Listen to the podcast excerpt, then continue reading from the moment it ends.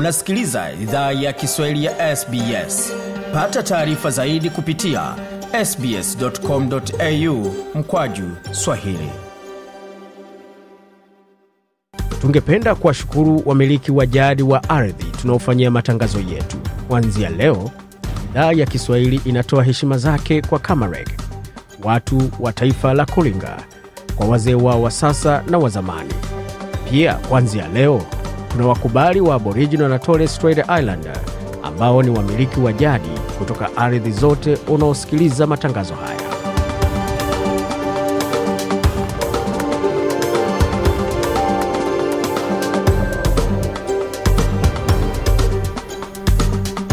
Jambo popote ulipo na karibu katika makala ya idhaa ya Kiswahili ya SBS ukiwa na migode migerano katika studio za SBS Radio. Hivi sasa ni saa kumi na mbili dakika ni moja kwa masaa mashariki ya Australia. Vilevile vile, hivi sasa ni saa tano dakika moja kwa masaa ya mashariki ya Afrika na saa nne dakika moja kwa masaa ya Afrika ya Kati ambako tuna misingi na mizizi yetu baadhi ya usaji wa idhaa ya Kiswahili. Kwa sasa yapo mengi ambayo tumeandalia, lakini tuelekee moja kwa moja katika muktasari wa habari, kisha tuletea mengine mengi zaidi ambayo tumeandalia katika makala ya leo.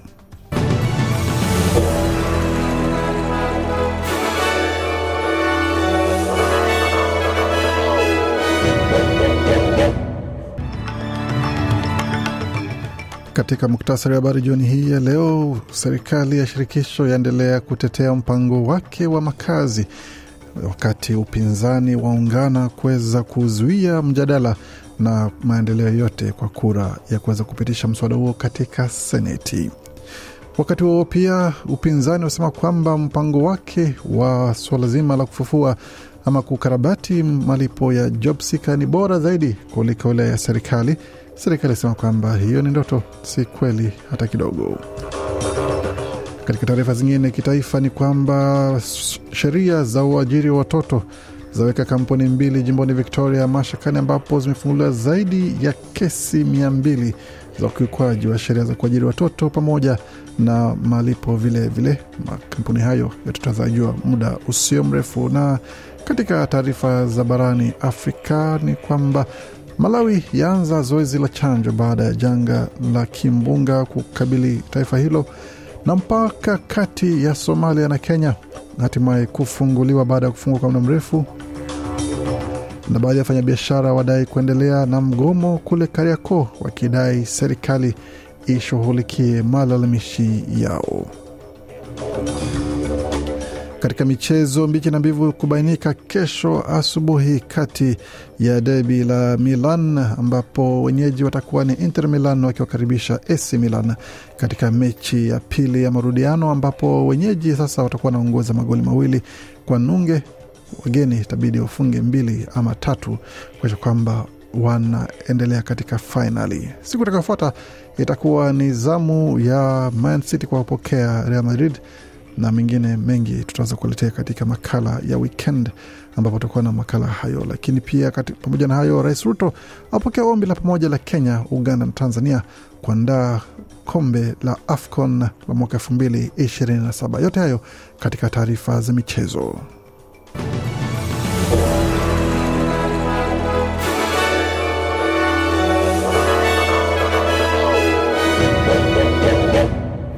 Wasikia idhaa Kiswahili ya SBS ukiwa na migode migerano, na hii hapa ni taarifa kamili ya habari kutoka studio zetu za SBS Radio. Tukianza na taarifa za hapa nchini, ambapo waziri mkuu ametupilia mbali madai kuwa sera ya makazi ya serikali itaandikwa tena katika kongamano la kitaifa la chama cha Leba. Mswada wa makazi wa serikali wenye thamani ya dola bilioni kumi umekwama kwenye mashauriano yanayoendelea kati ya serikali na chama cha Greens. Pendekezo la serikali la Leba kwa mswada wa Housing Australia Future Fund itaanzisha mfuko, faida zake zikitumiwa kujenga nyumba elfu thelathini za jamii na za bei nafuu kwa muda wa miaka mitano. Hata hivyo, kutakuwa kikomo kwa matumizi ambayo ni dola milioni laki tano kwa mwaka. Chama cha The Greens badala yake kinataka uwekezaji wa dola bilioni tano za moja kwa moja kwa kila mwaka kukarabati janga la makazi pamoja na kusitisha nyongeza za kodi kitaifa. Waziri Mkuu Antoni Albanizi kwa upande wake amesema kwamba kongamano la kongamano hilo litajadili sera kama inavyofanya kila wakati, ila baraza la mawaziri ndilo litafanya maamuzi ya mwisho. Ametupilia mbali pia kuwasilisha tena mfumo wa negative gearing kwa wamiliki wa nyumba. Huyu hapa na maelezo zaidi. Uh, we are a party that debates our policy live on uh, national TV. Anasema chama chetu hujadili sera zetu mubashara kwenye runinga ya taifa. Itakuwa Brisbane mwezi wa Agosti na watu watawasilisha maoni yao hapo, ila baraza la mawaziri huamua sera za taifa. Wiki jana baraza la mawaziri lilitoa mpango kamili wa bajeti, alisisitiza kiongozi wa taifa Bwana Anthony Albanese katika kauli hiyo. Wakati huo kiongozi wa upinzani Peter Dutton amesema kwamba pendekezo la kuinua masaa ya kazi kwa wanaopokea malipo ya JobSeeker itawaruhusu walipwe zaidi wakati inapunguza shinikizo kwa bajeti. Chama cha mseto kimeomba nyongeza ya kati ya masaa tano hadi kumi kwa masaa ambayo watu wanaolipwa JobSeeker wanaweza fanya kazi kabla malipo hayo yaathiriwe.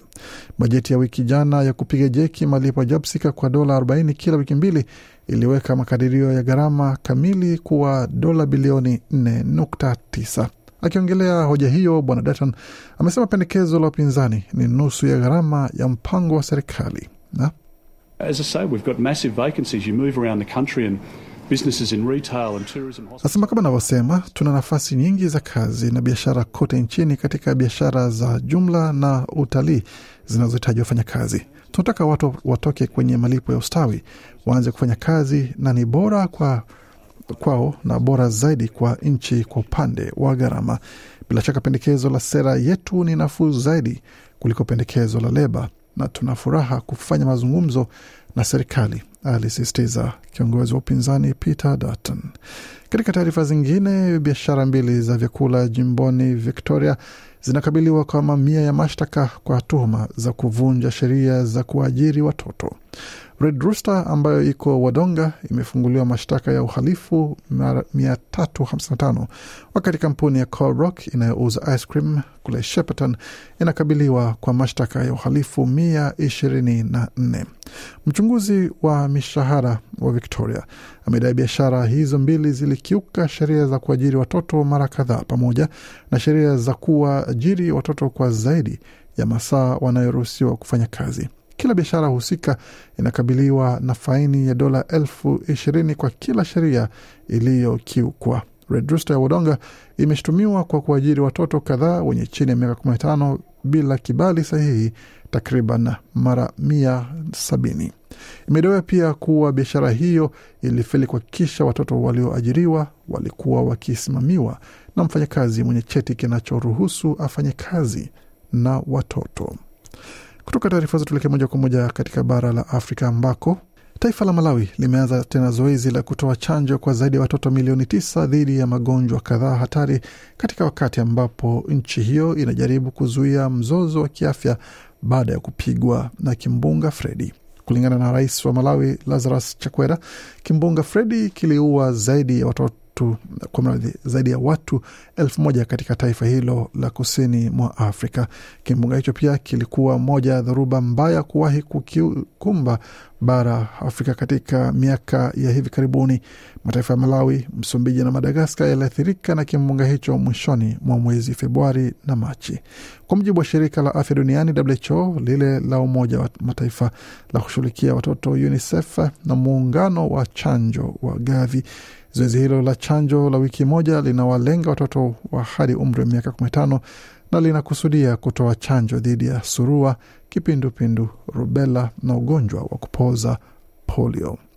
Kutoka Malawi tuelekea moja kwa moja hadi nchini Kenya, ambako Kenya na Somalia Jumatatu zimekubaliana kufungua tena vituo vitatu vya mpaka kati ya nchi hizo mbili baada ya kufungwa kwa miaka kumi na mbili kutokana na ukosefu wa usalama na vitisho vilivyohusiana na ugaidi. Ujumbe wa mawaziri watatu kutoka serikali ya shirikisho la Somalia uliwasili Kenya umekutana na waziri wa usalama wa Kenya Kithure Kindiki, ambapo walikubaliana kufungua mpaka wa Mandera Bulahawa jimbo la Mandera, mpaka wa Kiunga, Ras Kamboni, jimbo la Lamu na Liboi, Harar, Doble, jimbo la Garissa ambayo ilifungwa na utawala wa rais wa wakati huo Uhuru Kenyatta mnamo wa mwaka elfu mbili na kumi na moja.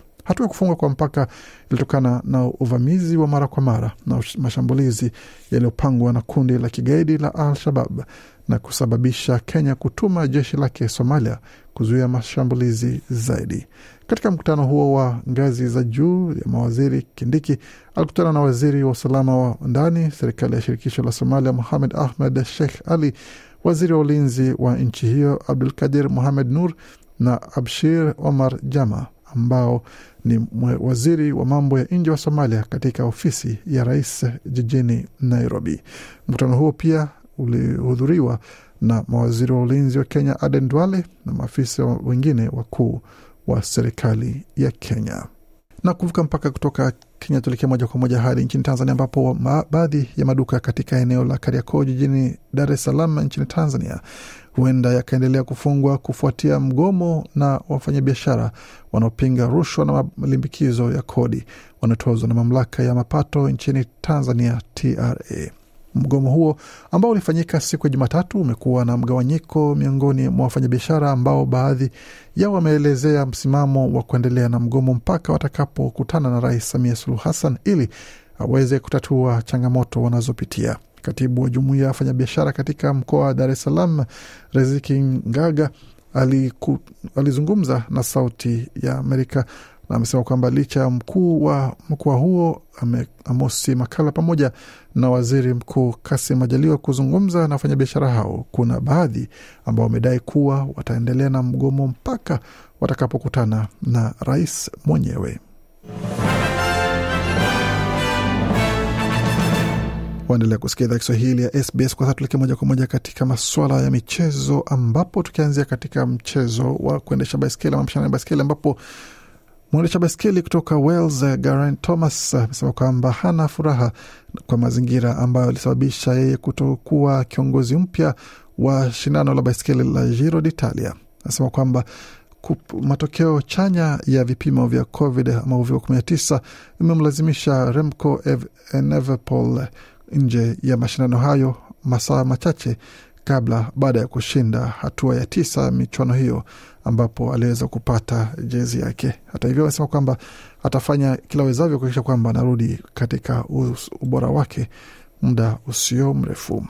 Katika taarifa zingine za michezo, Australia na New Zealand wanajiandaa kuweza kuzingatiwa kuwa baadhi ya wenyeji wa mchezo wa kombe la dunia la raga iwapo baada ya Fransa kujiondoa kuwa wenyeji wa mchezo huo mwaka elfu mbili ishirini na tano.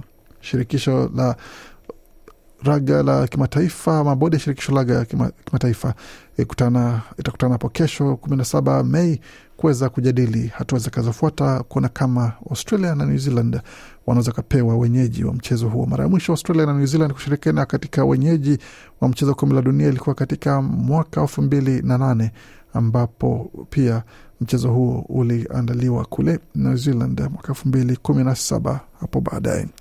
Tukielekea moja kwa moja katika taarifa zingine ambazo zinajiri kwa upande wa mchezo wa NRL ni pamoja na taarifa hizi kuhusu raundi ya watu wa asili ambapo mchezaji kutoka jamii ya kwanza Australia timu ya Rabbitohs Latrell Mitchell kwamba anatazamia mchezo huo pamoja na raundi hiyo akitumai kwamba itakuwa ni kitu ambacho kitashawishi elimu zaidi pamoja na uelewa zaidi kwa kuweza kukabiliana na maswala ya ubaguzi wa rangi kutoka kwa watoto ama kutoka kwa kijana ambaye aliweza kumtukana kwa misingi ya rangi yake katika mchezo uliokuwa Machi.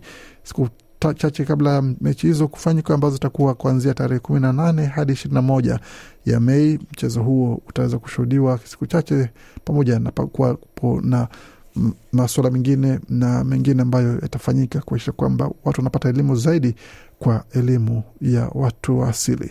Hapa basi Bwana Latromicho na taarifa yake.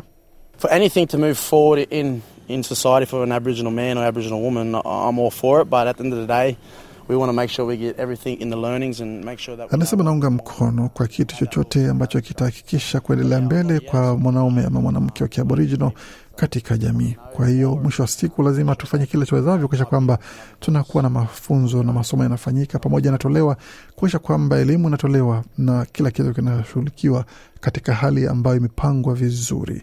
Ndio nasema ndio, na bila shaka, na kama ni la ni la, na lazima tufanye kila tuwezavyo kuakisha kwamba watu wanaelewa na wanajua kwamba kile ambacho tunafanya kinahusiana na yale ambayo yanafaa jamii.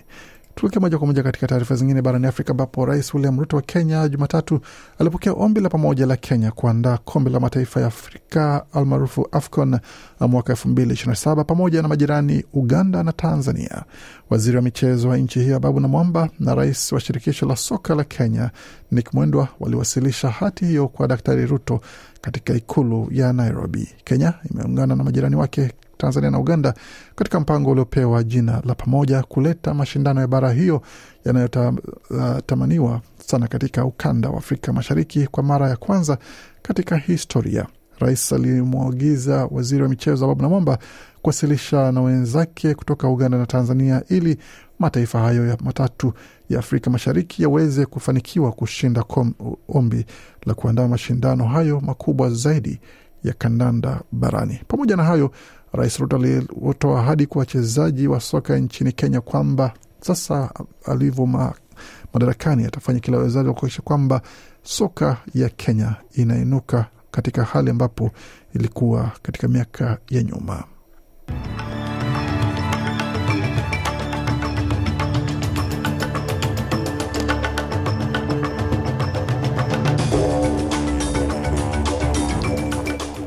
Kwa wapenzi wa soka msa kwamba kesho alfajiri, kesho alfajiri itakuwa ni mechi ya pili marudiano kati ya Inter Milan dhidi ya AC Milan katika klabu bingwa barani Ulaya. Kisha siku itakayofuata ambayo ni Alhamis itakuwa sasa ni katika dimba la Etihad ambapo sasa itakuwa ni kati kati ya Man City dhidi ya Real Madrid kuamua yupi atakayekata tiketi ya kuingia katika fainali kukabiliana na kati ya Inter ama AC Milan. Lakini kwa sasa yale ambayo yanahusiana na masoko ni dola moja ya Australia ina thamani ya senti 66 za Marekani, wakati dola moja Australia ina thamani ya faranga 1881 za Burundi, na dola moja Australia ina thamani ya faranga 1362 na senti 85 za Congo, dola moja Australia ina thamani ya faranga 747 za Rwanda, na dola moja Australia ina thamani ya shilingi 2485 za Uganda, wakati dola moja Australia ina thamani ya shilingi 91 na senti 54 za Kenya, na dola moja Australia ina thamani ya shilingi 1573 na senti 33 za Tanzania. Tukitazama hali ilivyo katika utabiri wa hali hewa mjini Adelaide, nyuzi joto pale ni 13.9, Brisbane zikiwa ni 17.4, Hobart ama Canberra tukielekea Canberra kwanza ni 9.2, wakati Darwin 30.5, Hobart zikiwa ni 7.8, Melbourne 11.1, Perth 22.1 na Sydney nyuzi joto pale ni 17.2. Kufika hapo na mwisho wa taarifa habari ambayo tumeandalia. Bakia nasi kwa makala mengine ambayo anakuja kutoka studio zetu za SBS Radio.